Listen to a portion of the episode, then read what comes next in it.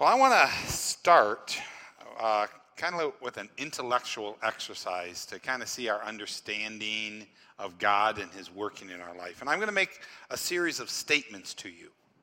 And I want you to think about the statement, and when and if you agree with it, I want you to say amen. Okay, can we do that?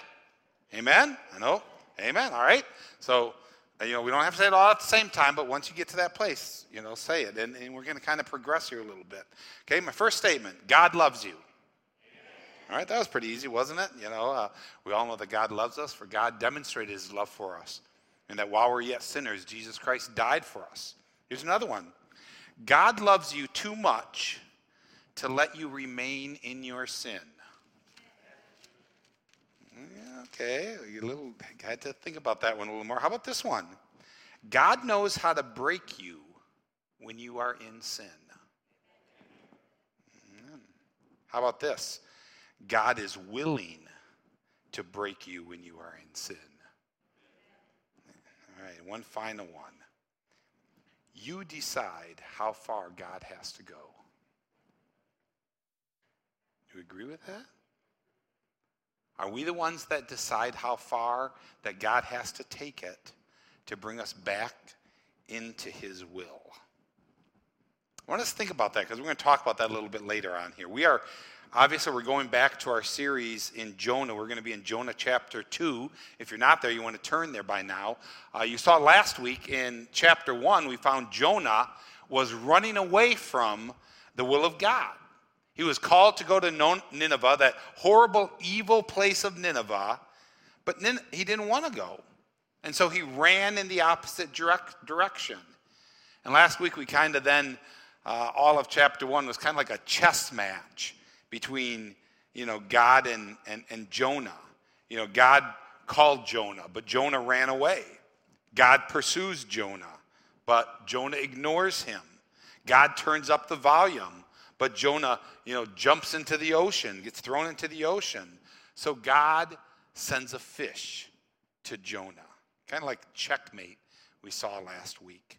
So in chapter 2, as we transition there, we're going to find Jonah being broken to the will of God. And God knows what it takes for each and every one of us, what it will take in our life to bring us to his will. Now, as I was kind of going over Jonah chapter 2, it's kind of amazing the things that come back into your mind. And some 40 years ago, the first church that I pastored, we always had an opening Sunday school class, and we sang a lot of children's songs as we all met together. And I haven't sang this song for probably 35 years or even heard it. But it's called Hornets, and God kept bringing it back to my mind, and it's a cute song, but it makes a very distinct point concerning God and his working with us.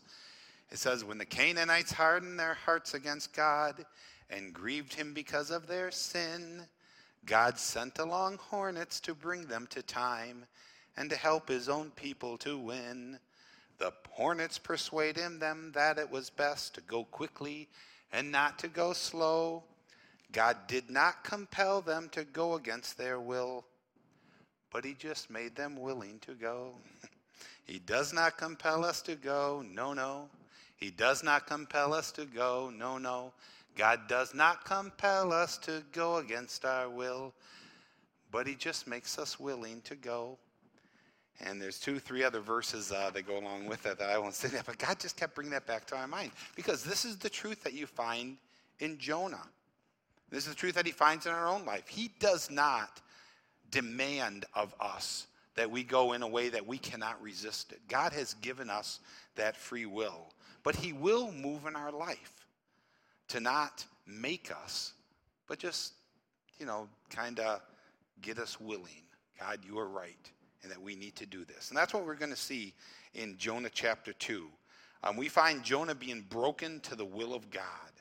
And that fish that is going to swallow Jonah was not simply there to preserve Jonah so he didn't drown. That fish was meant to break him and to compel him, to urge him to be obedient to the word of God. And we find that it was the perfect tool to do it. God always knows how far he has to go in a person's life. So let's consider this breaking of Jonah here. We said earlier that we decide how far God has to go with us. Well, if you just, again, quick reviewing of chapter 1, we see, in the first couple verses, God commissioned Jonah to go to Nineveh. Jonah could have gone. That could have been it. Heard the voice of God, obedient to God, get up and go. But Jonah didn't. Jonah fled. God sends a storm. Jonah goes below to go to sleep. God exposed Jonah's sin by the casting of the lots. At that point, he acknowledges his disobedience, but he doesn't repent. God increases the storm. The sailors are asking, what can we do? And ultimately, Jonah says, throw me overboard. That's the only way to stop it. And Jonah chapter 1:17, and Jonah was then in the belly of the fish for 3 days and 3 nights. You see, we determine how far God has to go to get our attention. And that's what we're going to see in chapter 2, the breaking of Jonah, him coming to his senses and following the will of God. It says in verse 1, then Jonah prayed to the Lord. Again, he's in the belly of the fish. He's been there 3 days, 3 nights. Finally, Jonah prayed to the Lord, his God, from the stomach of the fish. And he said, I called out of my distress to the Lord, and he answered me. I cried for help from the depth of Sheol, and you heard my voice. For you had cast me into the deep, into the heart of the sea, and the current engulfed me. All your breakers and your billows passed over me. So I said, I have been expelled from your sight. Nevertheless, I will look again towards your holy temple. Water encompassed me to the point of death. The great deep engulfed me. Weeds were wrapped around my head. I descended to the roots of the mountain. The earth with its bars was over and around me forever. But you have brought me up. You have brought up my life from the pit, O Lord my God. We'll stop there for just a second. God has gotten Jonah's attention as we enter chapter 2. It says in verse 2, he says, I cried out to the Lord because of my affliction. In verse 7, when you go on there, it says, when my soul fainted within me, then I remembered the Lord. And did you notice how he described his breaking and what it took? I mean, he talks about afflictions. He talks about being in the belly of Sheol, in the heart of the sea, cast out of your sight. Weeds wrapped around my head. The earth with its bars closed behind me forever. Matter of fact, it's interesting that a lot of what he says here in chapter 2 is quoting a number of the Psalms in different places. And again, I tell you this because quite often knowledge of God's word isn't our problem. Our problem is obedience. Our problem is our will and giving it to God. And so God brought the perfect tool in Jonah's life to break him. His word wasn't enough. A storm wasn't enough. Being thrown overboard, the threat of being thrown overboard wasn't enough. But the fish was going to be the perfect instrument to break him. So real quickly, what do we know about this fish? Well, all sorts of visuals come to mind. Let me just tell you what it wasn't. If you ever have seen the movie Pinocchio, remember Pinocchio when they get swallowed by the whale and he's in this big cavernous area and he's kind of sitting there, he's got a little fire going and all of that kind of thing. Yeah, that's not it. That's not Jonah. Think constricted. Think dark. Think cold. Think smelly. Think about a living prison. I mean, that's literally how he describes this. And again, don't get caught up, as we said last week, in how can this possibly be? How could a fish do that? How could someone survive it? Don't get caught up in it, folks.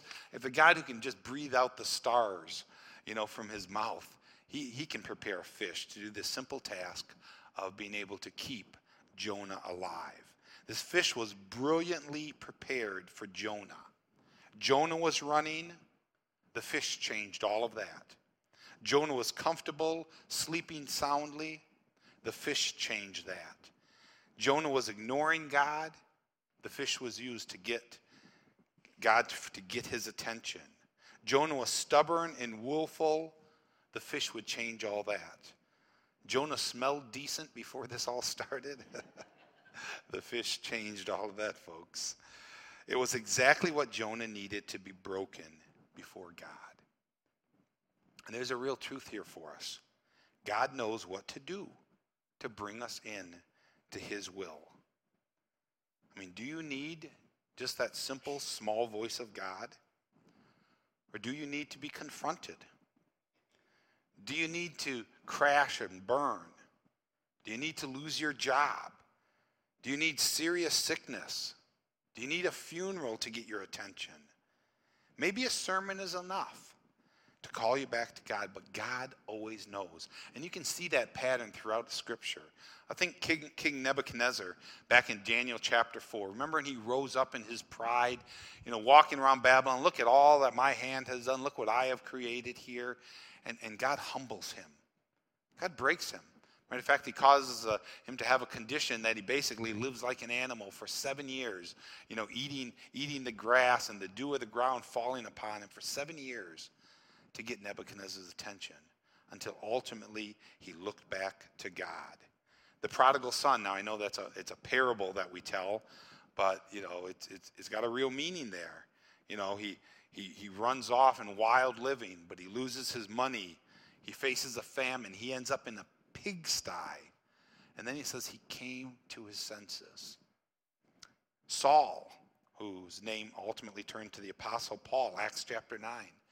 He's a great persecutor of the church. How many Christians he had arrested? How many Christians he had beaten? He had them imprisoned. How many families he broke up? And it says that when God met him on that Emmaus road, on the road to Damascus, when God blinded him for 3 days. It says, quote, he received his sight at once after 3 days, and he arose and he was baptized. God knew what it would take to break Saul. And he has that same promise for every single one of us. In Hebrews chapter 12, verse 5 and 6, it says this. We'll go ahead and we'll put these verses up here. It says, have you forgotten the exhortation which is addressed to you as sons? My son, do not regard lightly the discipline of the Lord. In other words, don't think it's nothing. Don't think it's not important. Don't regard it lightly. It's important. Don't faint when you are reproved by him. And God doesn't hate you. God doesn't, he isn't casting you from his sight. For whom the Lord loves, he disciplines. He scourges every son whom he receives. A good parent disciplines their kids.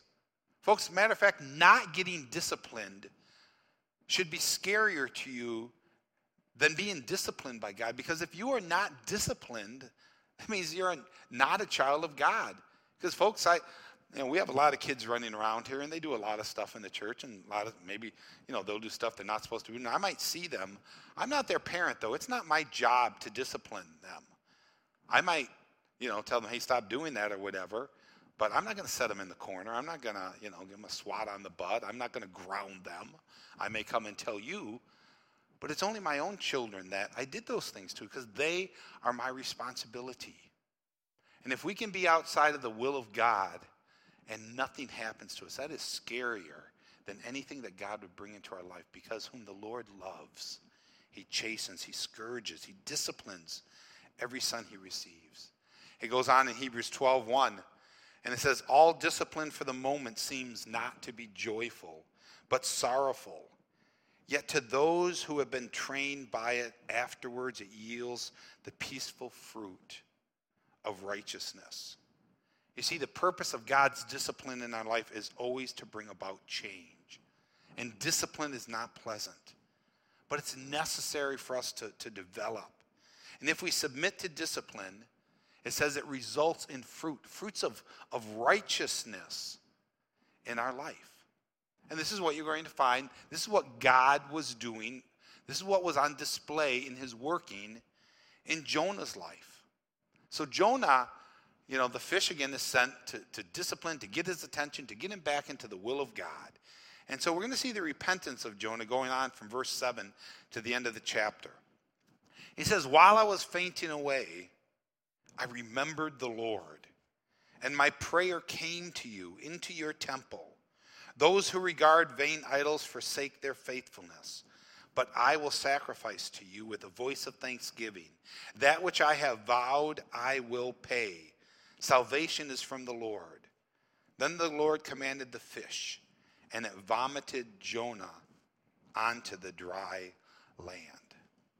I want to give you very quickly 5 steps of Jonah's repentance. I think it's a good indication of what God wants from us of our repentance when he's trying to get our attention.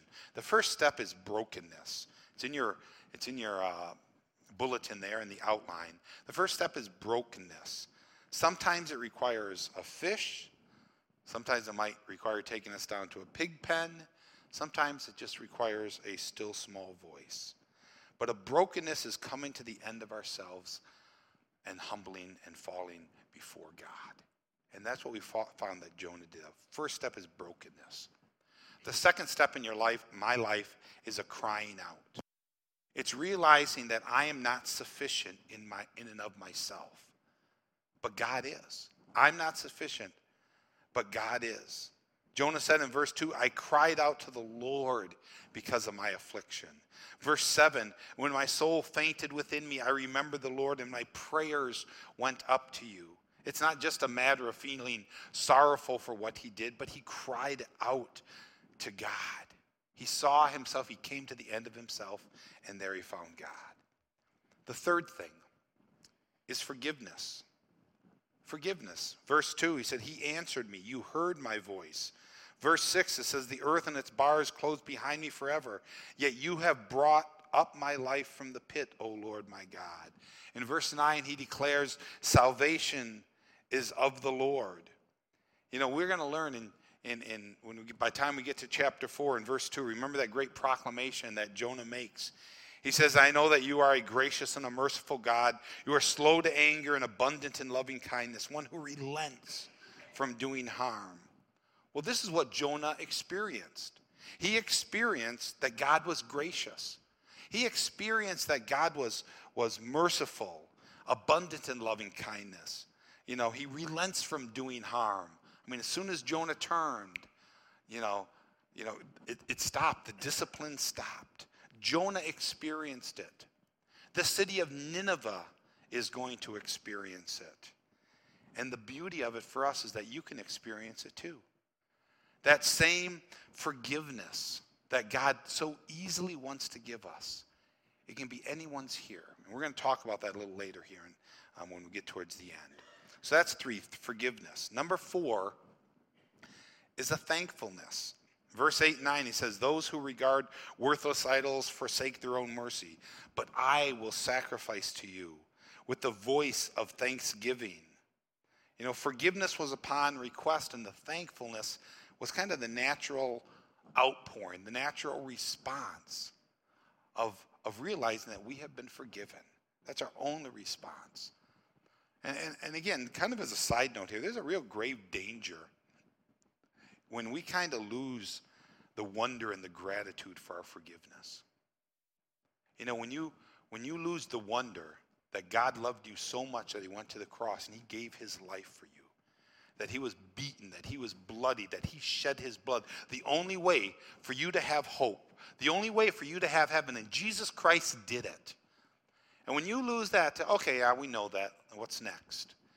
You know, when you lose that awe, that wonder of it, I think we become kind of like the church at Ephesus, you know, that Christ wrote to in the book of Revelation, become very orthodox, you know, but, you know, they lost their connection with God, that passion that we're supposed to have for God.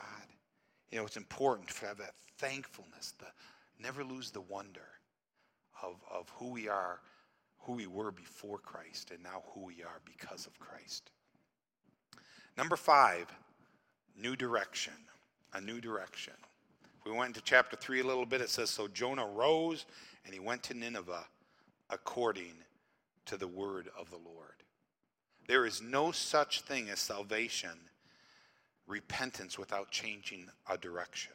That's actually one of the definitions you find of the word repentance, a 180-degree turn. I was walking away, now I'm walking towards. You know, it's a pattern for Jonah, and it's a pattern for our lives as well. And I love how it says in verse 10, it says, then the Lord, after he repented, salvation is from the Lord, new direction, God knows he's going to obey. It says, then the Lord commanded the fish, and it vomited Jonah, up on the dry land. That verse didn't say, so the Lord spoke to the fish, but the fish decided to pull a Jonah and went off in the other direction. Didn't say that. It didn't say, so the Lord spoke to the fish to keep Jonah in a couple more days just to teach him a real good lesson.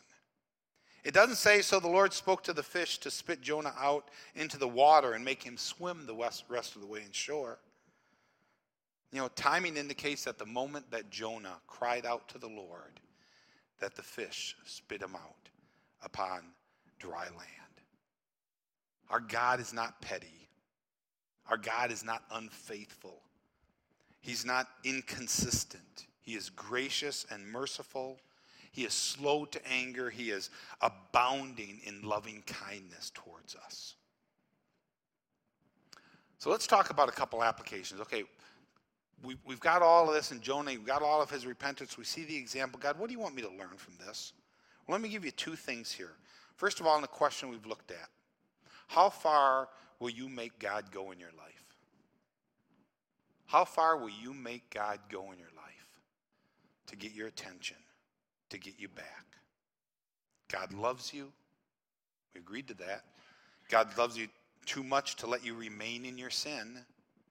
God knows what to do, to bring you back when you are in your sin. And God is willing to do what it takes to bring you back. You see, it's us who decide how far God has to go. And then the second thing will be whether or not we have this pattern of repentance. Hebrews 12 made it very, very clear. If you're a child of God, we're going to have our ups and downs in our relationship. The fact that we had a down or we fell into sin or something isn't a, it's God wants us to know what's going to happen and how he's going to bring us back. And he doesn't want us to stay away from him. But we need a pattern of repentance. We need to not just be sorrowful for what we've done, but there needs to be a repentance. We talk about a brokenness. We talk about crying out to God. And then a forgiveness, him forgiving us, and then a thankfulness for that. And then ultimately that new direction that he gives us. And with that as a truth, I just want to talk here for just a second. Any of you who are not Christians, today could be your day of salvation. This is salvation here. To come to a brokenness, to see that we are sinful. I am sinful. I did that when I was 15 years old. I wasn't even a bad kid by, teenagers' standards. But there was a heaviness upon me, being separated from God. I remember when I was 15 years old, I can still remember being in that. It was a revival service for youth. I can still remember sitting there, and God just weighing upon me, my sin, and just a brokenness before him. And then that ultimately crying out, desiring, hungering, wanting him. Then ultimately praying and receiving that forgiveness. And my life was changed forever, a thankfulness. And I was given a new direction. God, that can be for you today. If you are not a Christian today, today could be your day of salvation.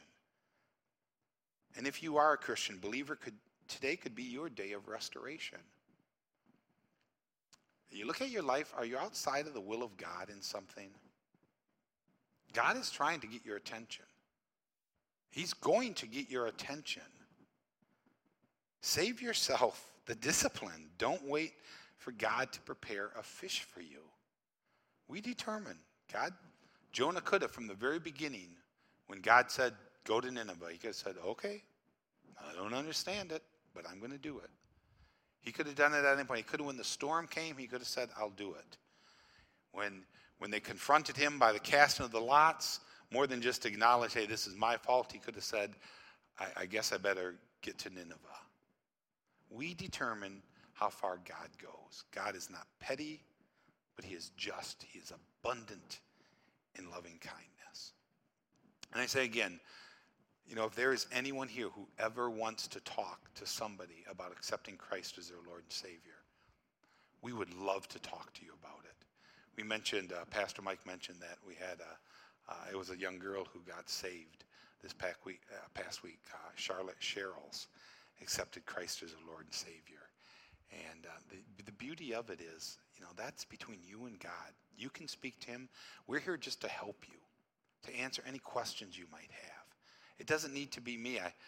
My wife actually had the privilege of leading her to Christ, and she said that she had said that she wanted to talk to Pastor Larry. You know, I don't save anybody. You can talk to anybody here who knows Christ as their Savior, and they can point you in that right direction. And I just want to encourage you. You're not too old. You haven't been to church too long. You think, well, you know, if I made that decision now, it would look kind of silly. It wouldn't.